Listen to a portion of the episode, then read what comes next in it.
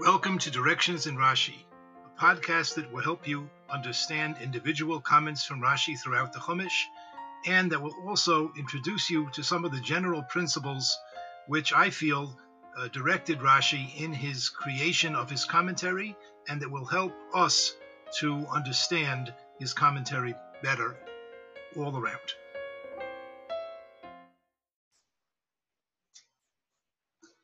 Welcome. In today's shir, we'll be discussing several psukim and Rashi comments in Parshas Kiseitse. I've often mentioned that Rashi does not usually discuss the reasons for the Torah's commandments.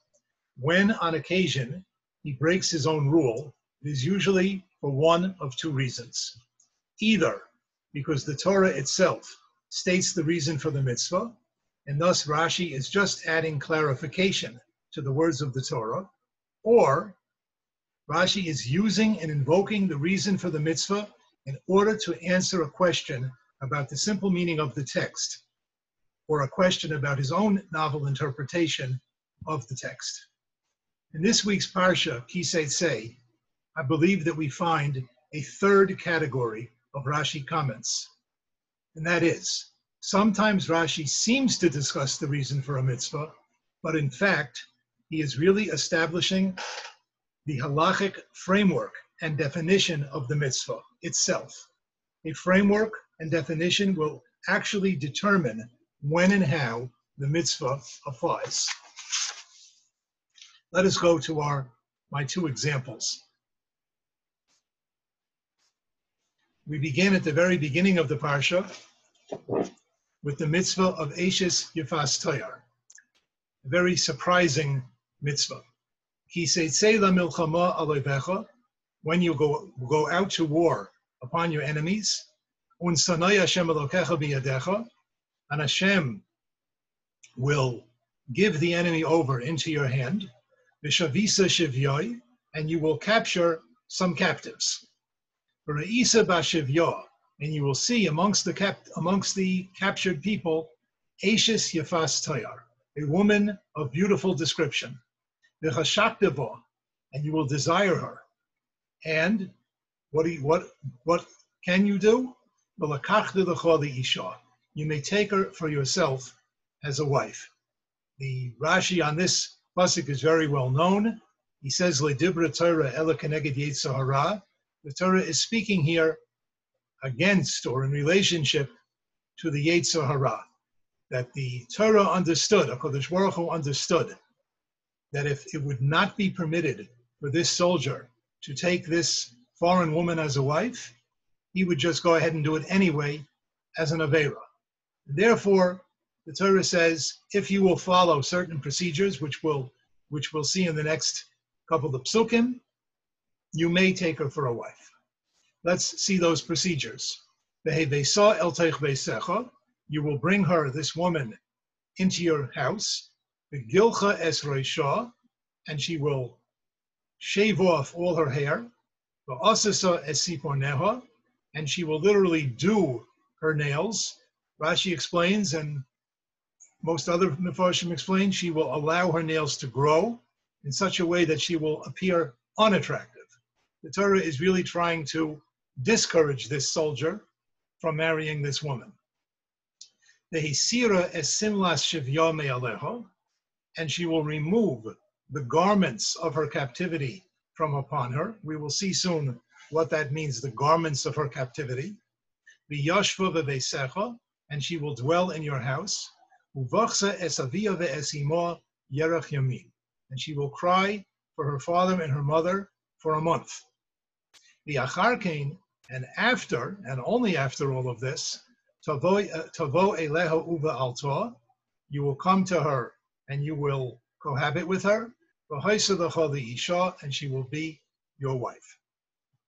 So the Torah does allow this marriage, but only under certain, certain conditions, and the conditions seem to be designed to actually discourage the marriage, to make her less attractive. Let's see the Rashi on the words Vehisira esimlas shivya. Vehisira esimlas shivya. She will remove the garment of her captivity. What is that? Says Rashi, the Shehem Noim, because the garments of her captivity are beautiful. These are very fine, beautiful garments. Why is that? Because the idol worshippers, their daughters decorate themselves and dress up when a war comes to their land. In order to seduce others with them. In other words, not only do the, these Evdik fight back militarily, but they also have a strategy in which they use their daughters immorally to distract the attacking soldiers with their beautiful garments. Now, it would seem that Rashi is giving a tam, he's giving a tam mitzvah. He's explaining why should they, should this Ashes Yifas Torah, why must she remove the clothing of her captivity? Because, because these are beautiful clothes, because that's the kind of clothes that these women would wear when a war was occurring, and they were used for an immoral purpose, and they will they would tend to encourage this Jewish soldier to marry her, and the whole thrust of the parsha is the Torah really wants to discourage this marriage. So therefore, she must take off this captivity clothing and wear something else. So Rashi seems to be giving the Tam HaMitzvah. However, anytime that Rashi appears to be giving the Tam HaMitzvah, we have to ask ourselves, why? Because Rashi usually does not do so. Sometimes Rashi is trying to answer a difficulty in the pasuk itself. Sometimes he's trying to answer a difficulty that one might have on his commentary. In this case, perhaps one could say that he's trying to answer a com- trying to answer a difficulty in the text itself. It could be he's simply trying to explain what is this simlas shivyo? What, what, what does it mean that she should re, re, re, she, she should remove the garments of her captivity. What what what are garments of captivity? But perhaps that's why Rashi um, invokes here what seems to be a reason for the mitzvah. However, if we look at the source of the Rashi, which is in the Midrash Sifri, I think we'll see something else. The Sifri is what's known as a Midrash Halacha. And most people, when they hear the word midrash, they think of the midrashay agoda. They think of those midrashim which have interesting stories and which have homiletical interpretations of psukim, sometimes very fanciful uh, interpretations of psukim. There's another category of midrash called midrash halacha. The midrashay halacha, primarily the Toras Kohanim on Sefer Vayikra and the Sifri which covers Bamidbar and Dvorim, these midrashim concentrate on deriving halachas from the wording of the Torah. So they're not fanciful, they are not homiletical, they are not necessarily uh, inspiring in our normal understanding of that word, but they are very analytical. They analyze the psukim word by word, and they show us how halachas can be derived. So here the Sifri says as follows. Ve'isira esimla shivya me'aleho, melamed, this teaches us, shemavir mimena begodim noim, that she removes from herself nice, the nice, beautiful clothing, umalvisha, vigde almanus, and it would sound to me, the diktuk would seem to mean, and he, the, the, the prospective husband, will clothe her in the clothing of widowhood, probably in some sort of very modest uh, black garment. Why? Shagoyim arurim, because the accursed nations, their daughters dress up when the when the nation goes to war, in order to seduce others to do acts of immorality with them. The words of the Sifri themselves are not much different than Rashi. The Meforshim on the Sifri, namely the famous commentary of the Nitziv, Rabbi Naftali Tzvi Yehuda Berlin, the famed Rosh Yeshiva of the Volozhiner Yeshiva. And also there is a commentary on the Sifri by Rabbi David Pardo, who wrote the super commentary on Rashi called Maskil David that I quote so often. They both say that what the Sifri really wants to tell us is a halacha. It's telling us that she only has to remove the clothing of her captivity if they happen to be beautiful clothing. If it happens to be that she went out to war very quickly without preparing, she heard there's a war, she was wearing her old uh, house dress, her old dressing robe, and she ran out into the ran out to the field where they were fighting, and that's how she was captured. When she comes into the Jew's house as a prospective wife, she doesn't have to change those clothing because that's not clothing that's going to attract the Jewish soldier. what the, the means to tell us that if and only if she happened to be wearing begodim noyim when she was captured, which is the derech, that is the more likely case, that when she went out to witness the war, she went out with begodim noyim, she went out with beautiful clothing, then and only then the Torah is commanding her to remove those clothes, to remove that clothing and to wear a simpler, less attractive kind of garment. It comes out according to this, if we'll say that this is what Rashi means also, is that Rashi here is not saying the reason for this mitzvah. He is explaining the, the definition of the mitzvah. He's explaining the halachic framework of the mitzvah. He is saying this mitzvah only applies if she is wearing clothing that is na'im, that she put on in order to seduce the soldiers.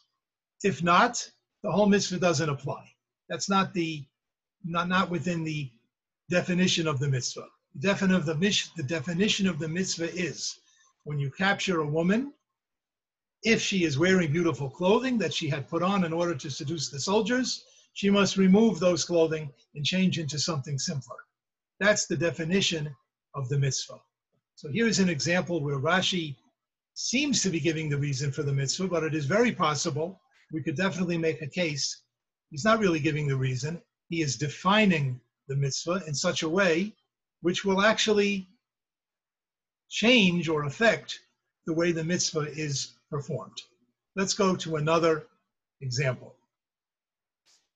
Here's another pasuk.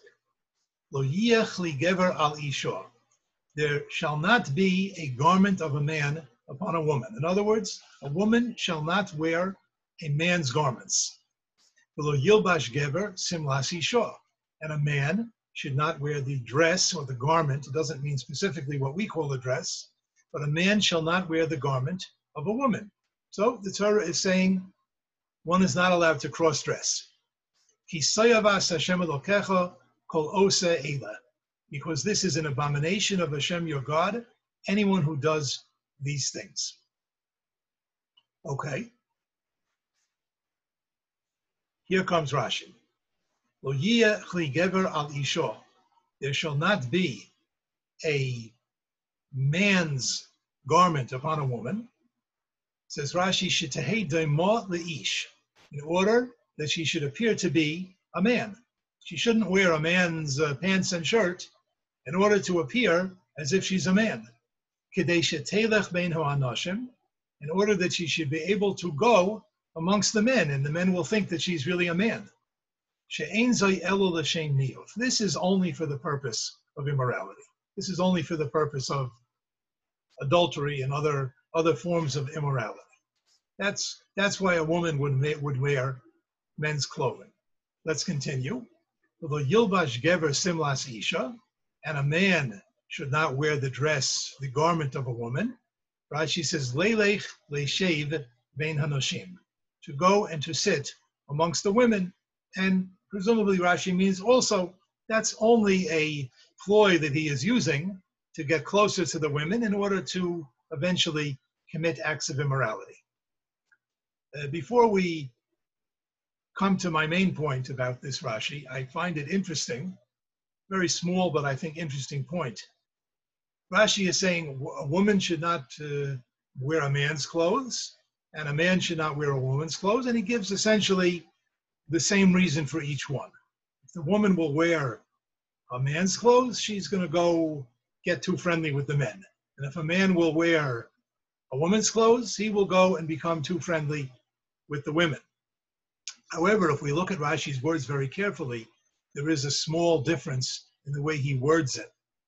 Regarding the woman wearing man's clothing, he says, Kadesha telech bein ha'anashim. She might do this in order to go, in order to walk and to go amongst the men. When it comes to the man wearing, wearing the woman's garment, Rashi says, Lelech leishev, to go sit amongst the women. So the woman puts on a man's clothes in order to go amongst the men. The man puts on the woman's clothes in order to sit amongst the women. Why this difference? I think the difference is very, very obvious. Traditionally, and maybe even today, although so much has changed, but traditionally, a man was more outgoing. A man goes out to work, a man goes out to war, a man goes. The women were more at home. They were sitting. I'm not saying women do nothing but sit, but there was more of a staying in one, they, they have a, a habit of staying more in one place. And therefore, when it's about a woman putting on a man's clothes, Rashi says she would do so in order in order that she should be able to go and, and run around looking like a man. Whereas a man would put on woman's clothing in order to lay shave being hanoshim, in order to sit amongst the nashim. The nashim don't go about so much. They're more at home, more sedentary. And therefore, his intent would be lay shave being hanoshim. Be that as it, as it may, we see again here in this Rashi that he seems to be giving a tam ha-mitzvah. He seems to be giving a reason for this mitzvah. He seems to be saying, why would the Torah tell us that a woman is not allowed to wear a man's clothing? What's wrong? So Rashi tells us what's wrong. What's wrong is, is that she would do this in order to appear to be a man, in order to bring herself closer to men and to commit immorality. And why would the Torah tell us that a man is not allowed to wear a woman's clothing. So it's the same thing in reverse. He would be doing this in order to join with the women and to pal around with them and eventually to be able to commit immorality. And so we must raise the question why does Rashi break his usual rule? And here he explains the reason for the mitzvah. However, if we look at the Gemara Nazir Daf Nun Tes, which is Rashi's source, we'll see a little differently.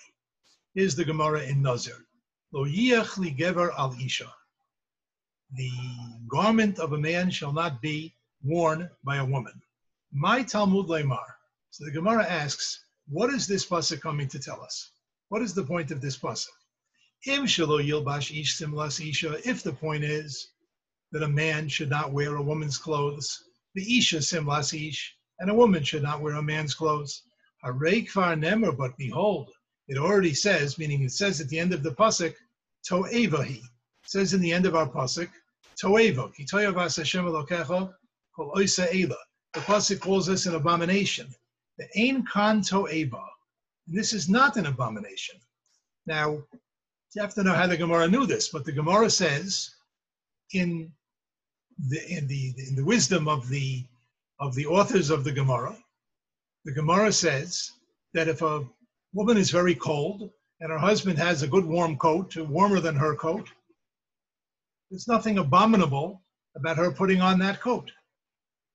If a, if a man, uh, he's got a lot, the sun is shining in his eyes too much, and his wife happens to have a very wide brimmed hat with some obvious uh, feminine style to the hat, it's not a toeva for him to put on her wide brimmed hat. Not. And since the pasuk says toeva, so anything that is not toeva is automatically not forbidden. So what does the pasuk mean? That a man should not wear a woman's clothes and a woman should not wear a man's clothes. If it's done for practical purposes, it's not a toeva, and the Gemara is saying very forcefully, it, it should not be forbidden. Ella, rather, yilbash ish simlas isha. It means that a man should not wear a woman's clothing, v'yeshev ben hanashim, and then go sit amongst the women in order to be drawn, in order to have this lead to immorality. The isha simlas ish, and a woman should not wear the garment of a man, v'teshev ben hanashim, and then go sit amongst the men. Since the pasuk says toeva, let's highlight it in the pasuk. Since the pasuk says toeva, therefore, the Gemara says it's only usher to cross dress if the purpose is toeva, or at least if the the the nature of what the person is doing is toeva. But if a man is just putting on a woman's coat because it happens to be warmer, or the woman is uh, putting on her husband's hat because it's a bigger, wider brimmed hat, it will protect her better from the sun, and other such examples, it's mutter. It's not forbidden. And if we go back, and if we will look at look at Rashi, we could say the same thing. Perhaps, and I think it is so, that Rashi is not coming to explain to us the reason for the mitzvah. Reason for the mitzvah, it's not necessary to explain. That's not Rashi's job. And 90% or 95% of the time, he in fact does not give the reasons for the mitzvahs. What Rashi is telling us over here is what we would call the Geder HaMitzvah. He is giving us the definition and the framework of the, of the mitzvah. The definition and framework of the mitzvah is that it is forbidden to cross dress for the purpose of niyuf, of eventually committing adult, uh, immorality. That's what is forbidden. That's the name of this Avera. That's the definition of this prohibition. Anything that doesn't fit into that definition is not forbidden. So here we have another instance, I believe, in which Rashi appears to be giving the reason for the mitzvah, but in fact, that's not so. What he's doing is he's giving us the halachic definition of the mitzvah in order for us to understand on a practical level what's usr and what's mutter, what is forbidden and what is permitted. In conclusion, when Rashi does occasionally give the reason for the mitzvah, there are two questions that we need to ask. Number one, is there a special reason why he is breaking his own rule? And number two, is he really giving a reason at all? Or is he instead providing a halachic framework which governs the practice of the mitzvah?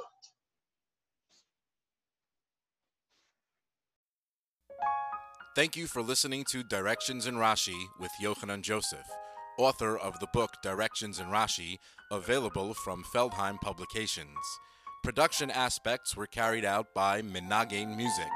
Visit them online by going to facebook.com slash Menagin Bmore.